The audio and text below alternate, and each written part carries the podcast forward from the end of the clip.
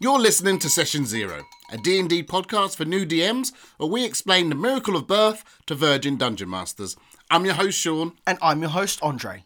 Okay, after all the anticipation, now it's game night. You have your dice, you have some players, character sheets, and an adventure, and some notes.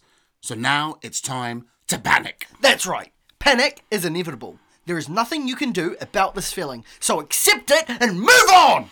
And while panic is making your stomach churn, try to remember that that feeling is not really panic. It's anticipation and excitement. Some people have the same feelings when they fall in love.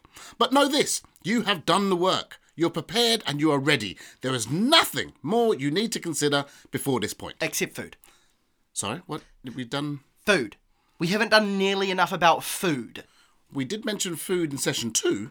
That was only a passing reference to food, and food needs to be highlighted. Pizza stained character sheets are part of D&D lore, and a passing reference to food is not good enough.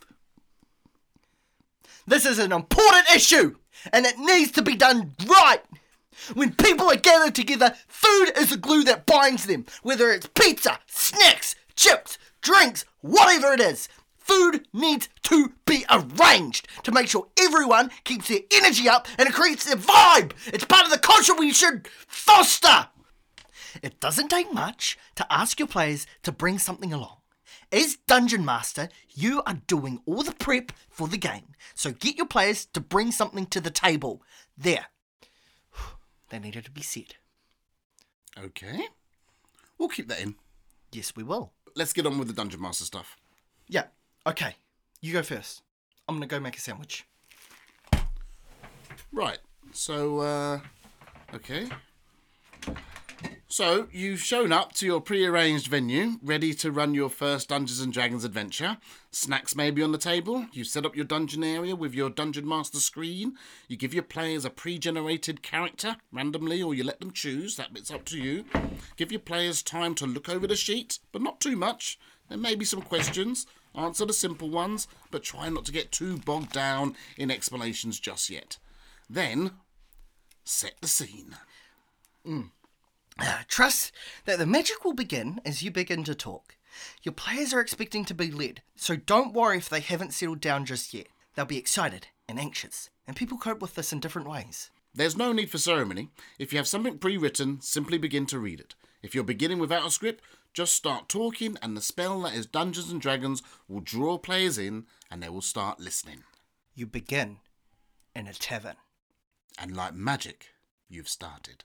There is an icy chill in the night air as you meet in the Winding Wind Tavern at the centre of Pemberton Brook, a small farming village a few days' ride from the capital Verok, on the edge of the Sarkon Empire, just north of the Imperial coast, in the northern hemisphere on the planet Dictarian, which itself is in the furthest reaches of the One Winged Horse constellation, a grouping of stars on the dark side of the galaxy, just north of the Peddler's Belt, east of the Champagne Supernova. Your patron Lady Tomato is late.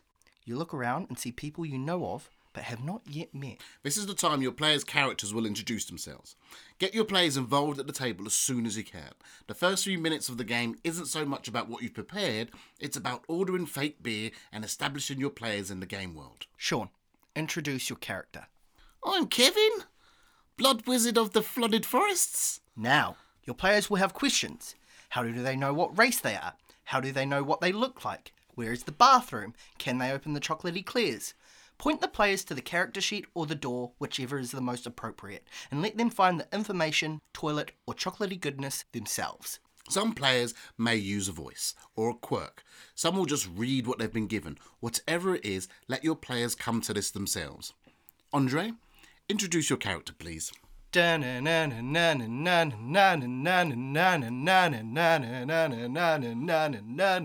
Um, what's this? I'm just a small town girl Oh, no, no, no. living in a lonely world. no, listen, no, I took okay, the midnight stop, stop, stop, stop, anywhere. Stop, stop, stop. Just read from the character sheet, please. My name is Ruby Tea Leaf. I'm a halfling rogue, and one day I'm going to be the biggest pop star this hill has ever seen. After everyone has met, you now want to introduce the goal of the session. This is to give everyone around the table purpose and it will drive the narrative of the game. The door to the tavern opens. In steps a half elf woman wearing a slim green suit. The plump red cheeks give her away as Lady Tomato. She flirts with the tavern owner before wandering over to the table. She leans close and says, I have a very special mission for you lot. I'm almost done with a potion. Really powerful stuff that will do super cool plot stuff later on. I need you to go to the demi-lich Jerry and get his left toe. It's the last ingredient for my super cool mysterious potion. This could become your first interaction with the players. They may want to negotiate with Lady Tomato for a greater mission reward, or they may want secret information. You, as DM, can call for ability checks to determine what happens. If so, you'll once again be pointing your players to the character sheet. You'll be doing this a lot during the first session, as the players will need to reference the sheet to find their modifiers for dice rolls. Kevin wants to ask Lady Tomato to marry him. Are you serious? Yeah, he loves those red cheeks, and he thinks it will do wonders for his political ambitions. Okay, um, can you roll a charisma check at disadvantage, please? Because that's highly inappropriate. Okay. On the character sheet, there are numbers associated with ability and skills. These are expressed as plus or minus numbers and are called modifiers. To complete a check, your players are going to roll their 20 sided dice, then add or subtract the appropriate modifier. Kevin rolled 15 minus 1 for charisma, so that's a 14. It's up to you, the DM, to decide what type of check you would like the player to do. In this example, we could just as easily have asked Kevin the wizard to do a persuasion check. As DM, it's your prerogative, but generally you want to pick a skill that is appropriate. 14's not bad. Kevin looks very handsome in the subdued tavern light. It is also up to you, the DM, to determine the difficulty class, or DC, for the ability check. The DC is how easy or hard it is for the players to succeed at a task. A DC 5 is very easy, 15 is moderate, and 25 is very difficult. As DM, you want to set the DC before the player rolls. And for Kevin's little stunt, the DC was 29. 14 just doesn't cut it. Lady Tomato slaps you and says, You didn't even buy me flowers or take me on a date. If you weren't so useful, I'd throw you off this mission right now. Don't ask me again. Why can't you be more like Mr. Sir Mashalot? Kevin is visibly upset, but inside he vows to one day impress Lady Tomato. Kevin also takes 1d4 minus 1 damage, as Lady Tomato had her rings on, and when she slapped him, it was a backhanded slap, and he took that much damage. The character sheet is also where players record damage. Each character has a maximum hit point number, which is whittled down towards zero each time they are harmed. If a player ever reaches zero or below, they will be at death's door. More on that when we talk about combat next session. For now, the party has met each other, they've got food, they've been given a goal of the session, some horses, they're about to leave the village. Can I buy a sword? A good sword before we leave? Uh, Kev, you're a wizard. Yeah, Mashalot has a sword. That's Mr. Sir Mashalot to you. The character sheet tells players what equipment they are carrying and what equipment they're good at using. This is also known as a character's proficiencies. Mr. Sir Mashalot is a fighter. He's proficient in swords. Are you proficient in swords? It says I'm proficient with short and long swords. Yes, and it also says you have a sword in your inventory. Yes, but that's a short sword. Which is the sword? But Kevin wants a long sword like Mashalot's. Okay, um, roll your investigation. 15. You spend five minutes finding the smithy, but it's night. It is shut. Is there a late night smithy? No, I'm going to look anyway. and there goes 20 minutes. The character sheet contains players' money, and that's important to players as they love imaginary money. Our recommendation is not to worry too much about in game currency to begin with. The players will be buying drinks and eating food, and if it's mundane spending for the first session, just hand wave it. Use only one currency, gold. Conversion from gold to silver to copper is something you don't need to go into right now. Also on the character sheet are the attack boxes. This holds information on how players will slice enemies with weapons or entrap them with spells. Your first session should include at least one combat. Your players will be expecting to kill something, so you don't want to disappoint them. As your story proceeds, your players will get into all sorts of conflicts. You'll ask them to make ability and skill checks and determine how the story unfolds from the results. What rolling philosophy you use to roll DM dice is up to you. You can roll behind the screen or in front of it, but whatever way you choose, you should stick to it for the whole session. So Kevin says to the goblin leader, Look, I don't want to hurt you, but Sir Mashalot over there does. That's Mr. Sir Mashalot to you. I mean, Mr. Sir Mashalot wants to hurt you, so tell us what you know or else. Here you can set Kevin an intimidation check, DC 18, making it hard for the first level wizard to scare the leader. I rolled a 20! Minus one charisma. That's 19! The goblin leader wets his pants and spills the beans, telling you everything you need to know. Like any good story, there should be structure to the session. However, there is nothing wrong with losing control of the story at some points. Losing control of the story for a bit is not losing control of the session. In fact, losing control of the story is D&D. Preach, brother. The night might go well, it might not.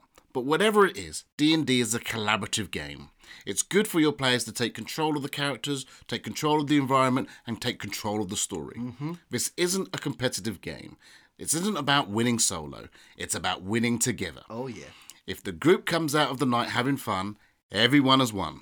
Well said. Amen. As you are playing, take note of who is talking and who isn't, and make sure you direct a few questions towards the quieter ones in the group. We now know we need to go into the tower, but how are we going to get in there? I could sing and create a distraction. Ruby, no, no, Ruby, Ruby, Ruby, Ruby, Ruby. Stop, Ruby. Thank you. Uh, Sir Mashalot, any ideas? Mr. Sir Mashalot to you. Mr. Sir Mashalot, any ideas? Mm, no. Okay, it'll be up to me. I'll sneak in and get the key. I cast Disguise Self. D&D has magic, and eventually there will be spells. A magic user in D&D has a wide variety of choices when it comes to spells made available to them by their class. You, as DM, do not need to know what spells do beforehand. You do not need to memorize them, but you will need to let your players know the basic concepts of spell casting. Explain to your magic users that they can draw a certain amount of magic from the world to cast spells before they need a rest. Their available magical energy is measured in spell slots. When a player casts a spell, get them to read aloud what it does. This will be on the character sheet or in the player's handbook or on the spell cards or on D&D Beyond depending on what you are using. Otherwise, the extent of the illusion is up to you. So, I disguise myself as Lady Tomato. Using a spell will use up a spell slot. The magic user will mark off one of the slots of the right level on the character sheet, and they can keep casting spells as long as they have slots free. Use slots return after a long rest. Some spells happen instantaneously, but others your players will need to make an attack roll or the spell's target will need to roll against the power of the spell. When the player reads the spell text, it will explain what needs to happen. We'll go over spells again in next session. When a situation comes up, or any kind of rule issue crops up that you don't know the answer to, don't look for the rule unless you know exactly where to find it. Write the problem down in your notes and make a ruling up on the spot quickly. If you can't decide if something should work, roll a six sided dice, odds it works, evens it doesn't.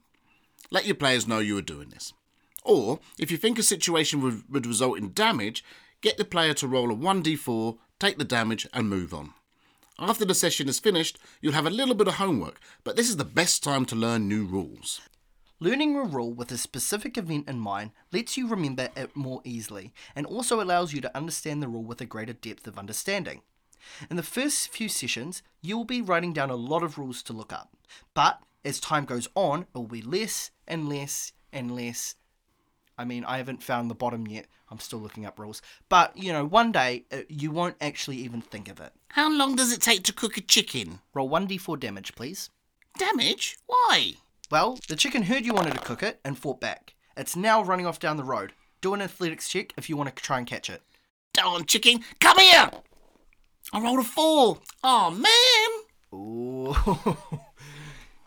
the chicken is coming back with friends, and you think one of them has a flick knife. Run for your life! If you find you're heading towards the three hour mark and you've nowhere near finished the adventure, that's totally fine. It's more important to encourage your players to join in rather than sticking to the schedule. And finally, on the character sheet, you have character traits. These are the quirks that describe who the characters are, the bonds they hold in their heart, and the one flaw that keeps getting them into trouble. Your players can read their traits on the character sheet, but encourage them to play and discover their own character personalities. Ask them often, what would your character like to do? And let them have their moments. You want players to be saying about the same amount as you do over the course of the session 50% player, 50% dungeon master. For a session, you've already done the hard work in preparation. That's where you've had to climb the mountain. When the session starts, you're at the peak. Your opening comments are the push that gets the session rolling, and then it's your job as DM to guide the session to the bottom of the slope. Um, I'm sorry, you lost me at mountain. Okay, I think that's it for this session. You know about food and drink, you've set up your DM area, you've kicked off the story, character introductions are done, the mission brief has been delivered, encounters succeed or fail, and good natured humour has ensued. Well done. You've been listening to Session Zero, a D&D podcast for new mothers. I've been your host Andre. And I've been your host, Sean. We'll talk about combat in our next session, sombrero and lipstick.